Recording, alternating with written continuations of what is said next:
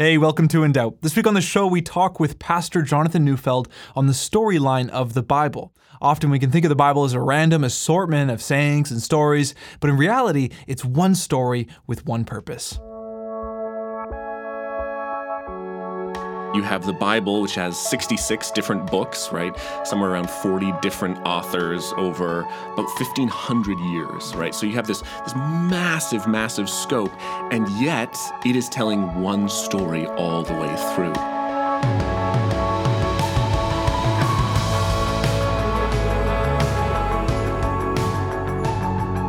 Hey, it's Isaac here. Hope you're all doing well in this middle of August. Uh, some of you are approaching a new set of classes this September, and perhaps it's almost kind of frightening how quickly it's coming. But I do hope you find some rest in the next, you know, two to three weeks uh, before the busy semester begins. And hopefully, since September can be sort of a type of January in the sense that goals and routines are set, hopefully you'll consider taking Bible reading more seriously since it's in our reading of God's Word that we get to know God more. Um, with us this week is a pastor from British Columbia named Jonathan Neufeld. We chat about the fact that the Bible, though it's a collection of various writings, is actually one unified story. And I think that that fact will encourage you and I to not only read it more, but to wonder at its divinity in the sense that God set this thing up. We ask uh, Jonathan also how he would sum up the whole story of the Bible in one sentence. So that's pretty interesting. So here's a conversation with Jonathan Neufeld.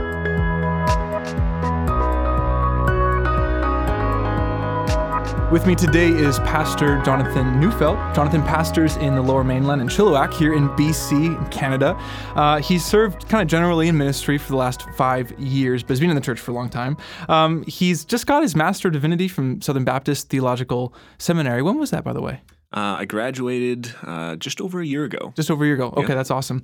Uh, it's great to have you with us today in studio. Thank you, thank you, thanks for having me. Who are you? I mean, I mean, we know a little bit about who you are, and it's great to have actually someone face to face. Because usually, yes. if you're a regular listener of In Doubt, we're usually talking to someone via FaceTime or Skype. But anyways, yeah, tell us a little bit about who you are. Yeah, yeah. Well, as you said, uh, I'm a pastor right now in Chilliwack. Um, at Central Community Church, and I lead one of our uh, campus campuses up in Promontory there. Um, but I'm probably most known to your listeners, at least, because I, because of my relation with Dr. John Neufeld. I normally call Dad, and there so, you go. uh, yeah, I, I, obviously grew up a bit of a Christian home, and uh, yeah, I really grew up knowing a lot about the Bible. I grew up. I was the pastor's kid, the sort of I was the good pastor's kid. You hear about sort of the rebel right, ones, right. you hear about the bad ones. I was really the good one. Um, I was the kid who had all the answers in Sunday school. Um, and so, but the problem was, especially growing up, like I, I just realized I didn't actually believe those things, right? Mm. Like those were the things I knew. I knew. I knew how to act. I knew what to say. But truth be told, I didn't. I didn't believe most of those things that I was saying. Those were just the answers I thought I had to say because I was the pastor's kid. Right. And so, at, at least for me, uh, where God really started getting a hold of my life was um, my my uncle was actually killed in a car accident, and so really suddenly uh, out in Alberta, he was he was killed, and I remember going to his funeral, and for the first time, I was sitting there going, I could actually die at any point and I would stand before a God who could actually see through all of my lies. Mm. All the things, all the right answers yeah. I said but didn't really believe. God could actually see those things. He'd actually know what was all going on there. And so uh, that was really at the point where I realized this was something I either had to make my own because mm-hmm. I had no guarantees I was going to live till 70 and you know, I sure. then I could do it on my deathbed like no, I, you never really know. And so it really became my own uh, around that time. And okay. so, yeah, that, that's really where I became a Christian, where God really got a hold of my life for myself, and then yeah, yeah started leading me into ministry after that. And you're married as well. I am married. Yes, yes, my lovely wife Corinna. Uh, we're coming up on our seventh anniversary. That's awesome. Yeah. So when you were when you were like a, a PK in a pretty large church yeah. uh, in the Vancouver area, did you have these aspirations like, I want to be just like my dad and preach? You know, it's funny. I actually had the opposite. I never really said, "Oh, like this is where I'm going to be going." Right. Um, really, from an early age, my, my dad always would say, because people came up and asked, right? Oh, you going to be a preacher like oh, your dad? Yeah, yeah. Um, Pinch your cheek. Yeah, exactly. Right. So my dad always just say, like, you know what? You go into ministry if and only if God calls you right? Like it is a calling that God will place on your life. It's not just sort of a decision you do because you know your dad, Right. you know, preaches, and so. Yeah, for me, I, I didn't grow up with that aspiration at all. Yeah. It wasn't till after I graduated, uh, I ended up in a Bible college in Northern Ireland. And uh, that's where God started actually showing me that I could actually understand the Bible for myself. That's awesome. Right? I could read that and I could actually understand what was being said. And Yeah. I just got so excited. I just came home and was like, guys, do you realize? Like, do you realize what's in the Bible? There's so much here. And Yeah. really, just out of that desire, Yeah. out of that sort of joy, Yeah. I just started getting involved in different teaching areas. Eventually, pastor said, "Hey, like, do you want to give a shot actually preaching? Here, we've got a young adults group." And so, you know, I got first little exposures, and and through that, God was just working in my heart, changing, changing, changing, until finally I said, "You know what? I, God's clearly calling me into That's so ministry, good. I, I just gotta go in obedience to what He's yeah, doing here." So- absolutely. Anyways, speaking of, I mean, when we read the Bible, today we're talking about the Bible, not just generally, but more specifically um, how the Bible fits together, kind of as a unity, as a story. In fact, I've never really heard uh, an apologetic argument. Maybe there was is one out there. I'm sure there is, but I haven't heard it for the inspiration, the authority, just the uniqueness of the Bible.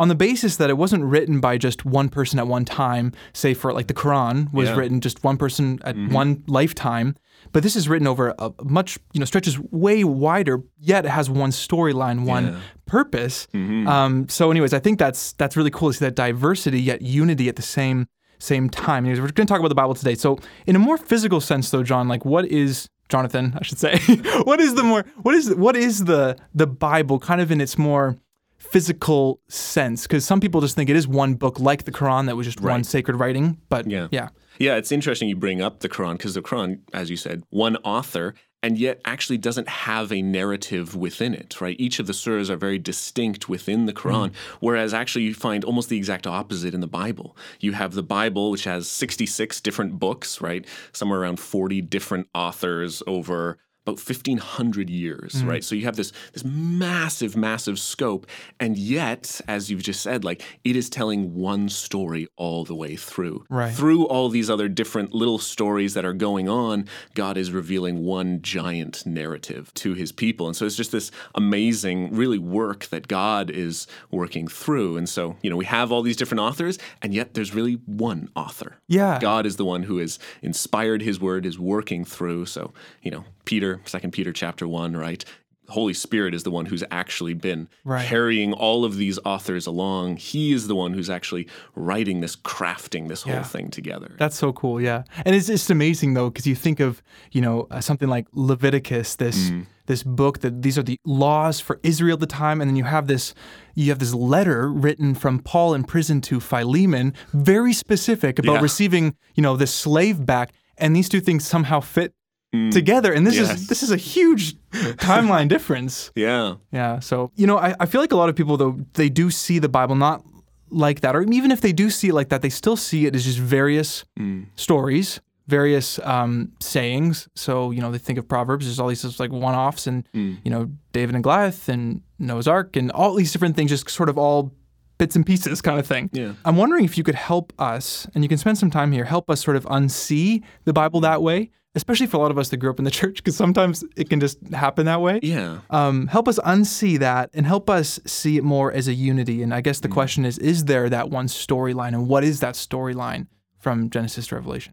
Yeah, yeah, no, it's it's definitely common in the church that you kind of have. Well, we pick out this little verse and this little verse and this little verse and this little verse, and we we think, well, okay, I guess the Bible is just you know like a sack of marbles, right? You can kind of pick one out. Oh, look, that's nice, and put it back, and and there's nothing really unifying all of it. Whereas, um, I, I think sort of a helpful analogy is to sort of see, you know, it's it's as if you're kind of walking down this this giant trail through the forest, right? God has this this one storyline he is telling, and yet there's all these little paths off to the side that kind of give you a new perspective, right? Some take you up really high, you can see this grand picture of what God's doing. Hmm. Some some bring you down real low, bring you into this the grit of what God is of redeeming us out of, and so you have all these different things that are going on, but ultimately it's driving one whole story, and so. Hmm.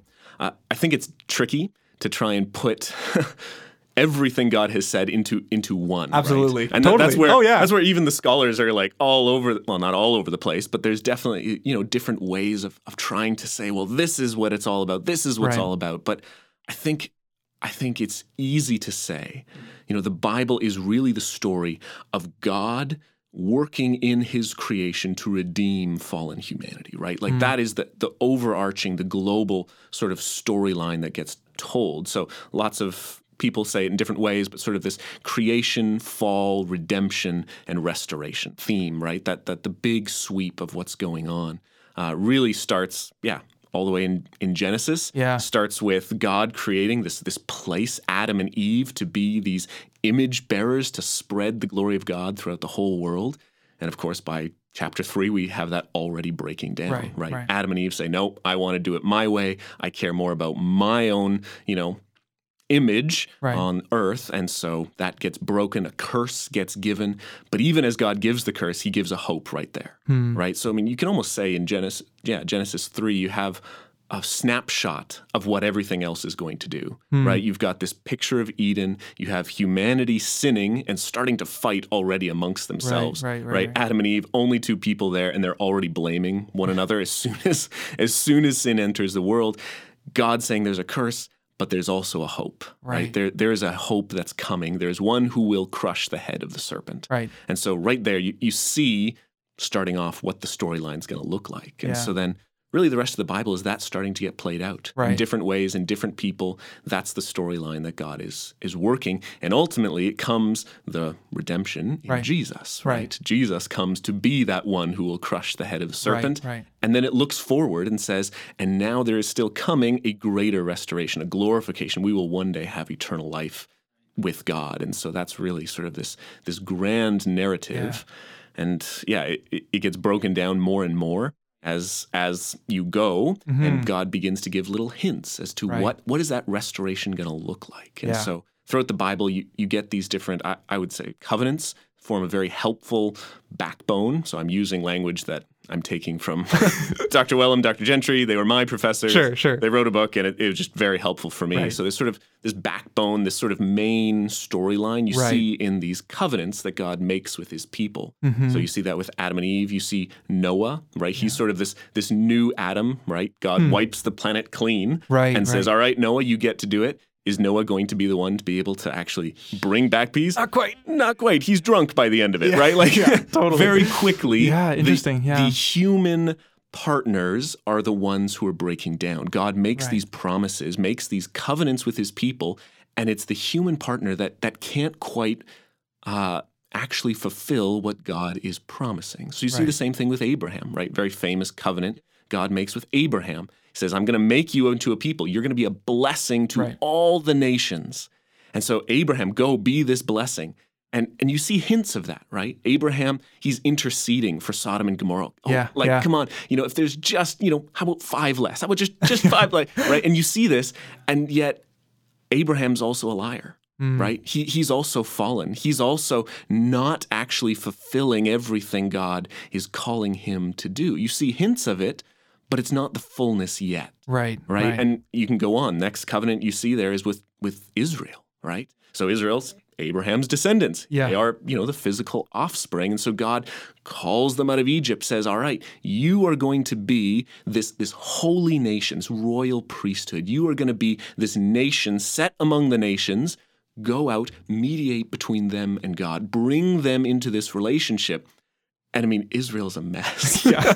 right? Like that's that's what God calls them to do, and yet they're not even close to actually doing any of that. They, Yeah. they are just constantly falling short. They're caring about themselves. They're abusing their own poor people, right? There's all mm-hmm. sorts of problems. And so God says, well, okay, I told you there was covenant curses as well as those covenant blessings. And so he takes them out of the land. Right? Says, mm-hmm. I put you in this land to be this priesthood to the nations. You didn't do it. All right, I'm taking you out. Right? And so you see this constantly. And so, I mean, same with David, right? God makes a covenant with David. I'm there's going to be one, your offspring. He's going to come. He's going to bring blessing to all the nations. He's going to have this eternal kingdom. He's going to make a house for God's name. And you see this again and again and again. And he doesn't fulfill it, right? Solomon comes in. He, oh, he's building a house for God. It He's the one. He looks good. And then he doesn't fulfill it, right? The end of his life, he's falling away. And so you see this pattern again and again Mm. and again. God makes these promises, makes these covenants, and yet it's the human side that can't fulfill what's coming up until we get to Jesus Christ. Finally, here is now God made man who will fulfill all of these covenants, who can be, right, the better Abraham, the next Adam, the true Israel, the greater son of David. And you see this theme again and again. Jesus is the one who can actually fulfill all these promises, mm. this blessing to all the nations. Right. And that's really what we see. He's the one who brings in this redemption, all the curses of sin, all the the the muck and the mire that they go mm-hmm. through he's the one who actually changes hearts he's the one who actually redeems us from the curse of sin so that we do have this hope we do have this future right. in eternal life with him right and so all of it, right. all of it is this story of redemption, and it's all focusing on Jesus Christ, right? So the Old Testament, it's, it's providing us this background. What is going to come? Here's all these promises, but we don't see them coming. We don't see them coming until finally Jesus comes on the scene, right? And you know, you've got John John the Baptist says, you know, behold the Lamb of God who takes away the sins of the world. Like this is the one. Yeah. We've been waiting for him this is finally the true one who will bring a new covenant that will actually last, an eternal kingdom, all of these things that we have been talking about, yeah. looking for, longing for. And so, really, uh, that's the storyline that we see yeah. throughout the whole Bible. God working redemption. And so it's just if you if you start to miss that theme, right, you actually break everything else apart you can't understand all the different aspects of what goes on. All the all the stories become just meaningless stories unless they're connected into this thing that God is doing. Right? And that's where I think we get into trouble because we'll we'll read these independent stories, David and Goliath. And, and we say, well, okay, I mean that's a cool story of courage. Or is this God at work to defend his people through a greater Messiah who is yet to come? Right? Like mm-hmm. that, if we start missing that, we, we can get ourselves into all kinds of trouble. Yeah, right. That's so good. So yeah, we it's, uh, it's yeah. an important thing to know. Absolutely, that's so good, and thank you. Like that's yeah, that was very, very helpful. I, I so many questions that come from that, though. I'm yes, like, so yes. one of them, though, you said at the very beginning, and I just, you don't have to go into too much length here, but you know, when you say that Adam and Eve's purpose as image bearers was to go and fill the earth with the glory of God, mm, yeah. what is what does glory kind of mean? Because I feel like that, mm. that I know that's kind of a big question, but maybe it's not a big question. But you know, if the whole purpose is for God to be glorified by us imaging Him, what, what can we understand to be God's glory? Oh yeah, no that that is a good question, and that I think that's a big question. It is a big question. Um, first of all, it's just it's a display of who he is, his character, his being, right? So especially you know when you have Adam and Eve outside of sin, I mean that takes on a an amazing thing of the purity of God, His love, right, His relationship with Him, and really when we talk about you know especially yeah Garden of Eden and God at rest with humanity. It's this it's this notion of peace of God in this relationship. And so we give glory, we give honor, praise, we reflect who he is, and mm-hmm. he becomes sort of this ultimate uh, end, mm-hmm. and it's mm-hmm. not on us. And so it it comes into who God is. It's a that's display good. of his character, and that's there's my nutshell answer. No, I love more to no for sure. But you know, in, in our time though, I, mm-hmm. I, I have other questions. I want to know yeah. why why didn't Jesus come right after you know mm. Genesis three? Like why yeah. all this? There's so many other questions, but yeah. whatever. We'll save those for a different time. But you, you sort of said this at the beginning, but if you were to you know sit with someone on the bus and they asked mm. you what the Bible was about, yeah. What would you? Because the, the first thing you said was, you know, the idea of God redeeming creation, I guess, yeah. in one sense. Mm-hmm. But how would you, if someone said like, and they're about to get off, like, what would you say? Like, this is what the Bible's about. Right. Uh, yeah. I mean, that's always a tough situation when you've got one one sentence Absolutely, or whatever. Yeah. Right. But to um, it, it essentially it, it's going to be about how God, um, how God deals redeems us from sin. Okay. Right. Takes us out of that. Now that that's something that needs so much more explanation. Sure. So I mean, if if I can take just like a minute or two, yeah, yeah, yeah. I, will I'll usually actually say the whole Bible is the story of the gospel. So mm. if you mm. can share the gospel, you can share what the Bible's really about, right? So I usually say this in my mind. I have four sort of hooks that I use to tell the gospel. It's God, man, Christ, and response. And really, that, that's what the Bible's all about. It's about God, who He is, what He has done. It's about who we are right? That we have fallen, that we have fallen short of what he has called us to do, who we have called us to be, that we've actually rebelled against him. And in fact, there's a curse against us, right? That there is a punishment that's coming, an accounting for our deeds. But the good news is that Jesus has come, that he has actually died in our place, and that in fact, that for those who respond in faith, who put their trust in him,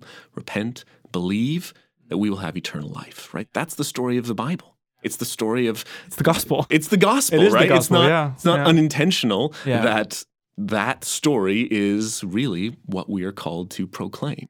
Is really the whole counsel of God. Yeah, absolutely. And that's the whole counsel of God. So, like, you know, that's obviously Paul talking to the Ephesian elders, and he's Mm. Like, I'm not guilty of any of your blood because the fact that I have faithfully preached the whole counsel of God. And, and kind of thinking that if the story of the the Bible, this whole kind of grand gospel story of the Yeah. Bible, um, is, is so important to grasp. Um, would you agree? And I'm sure this is almost dumb. Of course, you agree with this, but I guess the question should be: How can we shape our whole lives under that story? So I, I think the last kind of question I have for you is like, how do we immerse ourselves in the story of of the gospel? Yeah.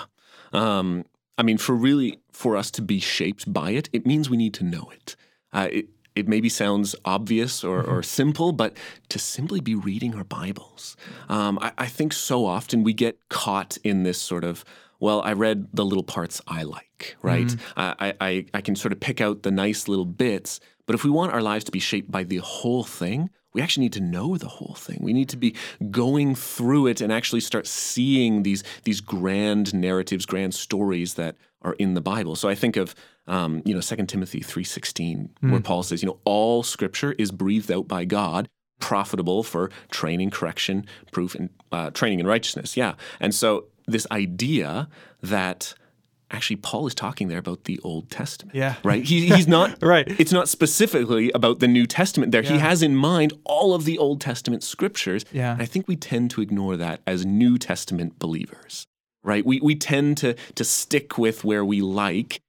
And actually that that leaves us sometimes with a deficient understanding of everything God has Yeah. done. Right? And so we need to actually have this sense of I actually know what's in Leviticus. I know Yeah. what's in Deuteronomy because Yeah. by the way, Deuteronomy is an amazing book. right? Sure, It's- yeah.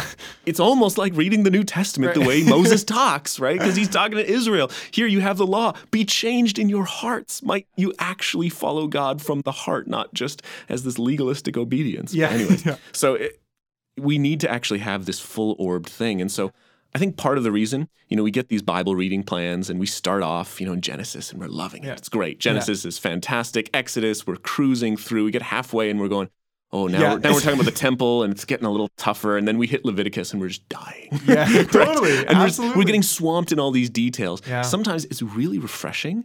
Take big chunks, right? Just to take like five chapters at a time, just read. Yeah. That way you're not spending a month in Leviticus, Yeah, you're spending point. a week. Right. And you go, oh, actually, I, I can start seeing these bigger themes that develop. Mm. Yeah. Right. Sometimes we, we get so focused on, you know, I'm going to read one chapter. I'm just going to read one verse. Right. And that, that can be good. Yeah, I, I'm ab- all for like meditating on scripture, really soaking in it.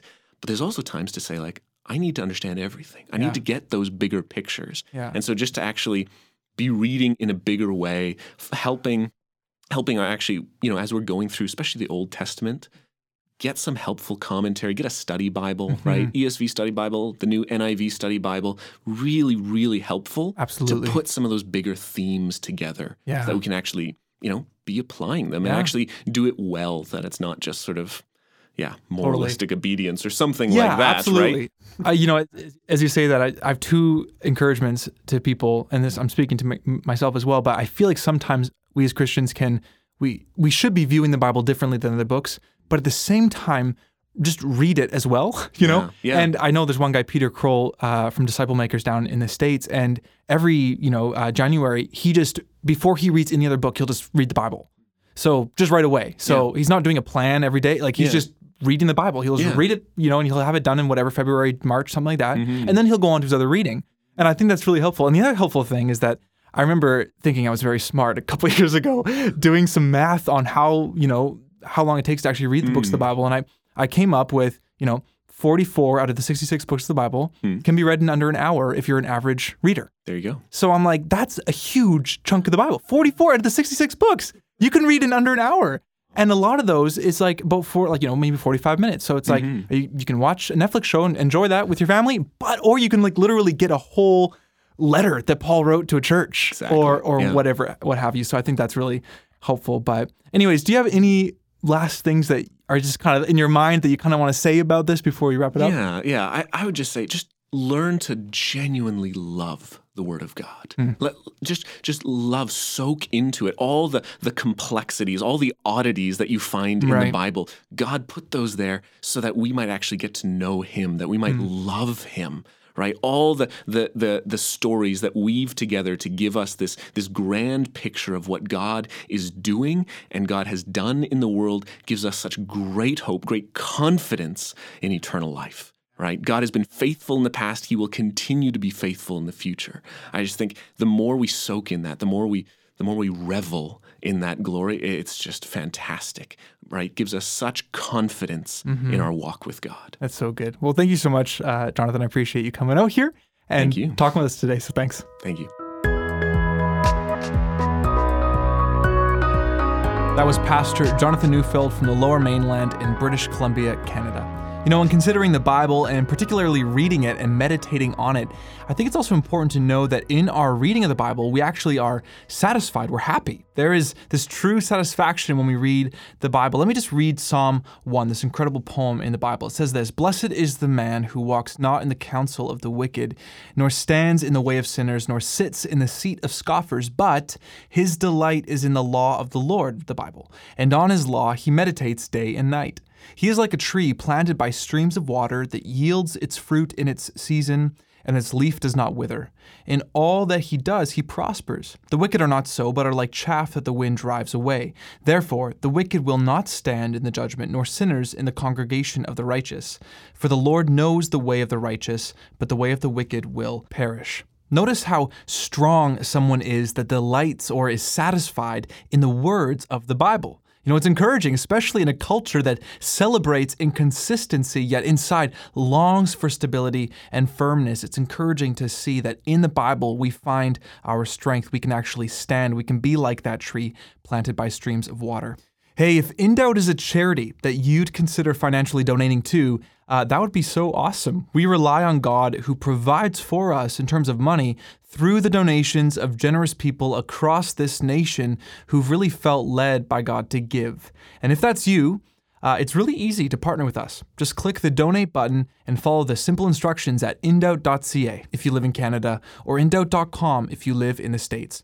Remember to connect with us online this week on Facebook, Twitter, and Instagram. We'd love to hear from you and share our posts to get the word out. That would be awesome.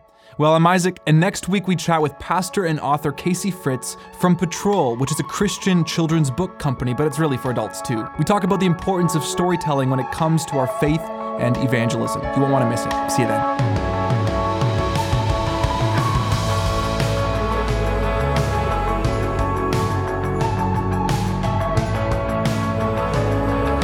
In Ministries exists to bring a biblical perspective into the relevant issues of life and faith that young adults face every day. For more information, check out indoubt.ca if you live in Canada and indoubt.com if you live in the US.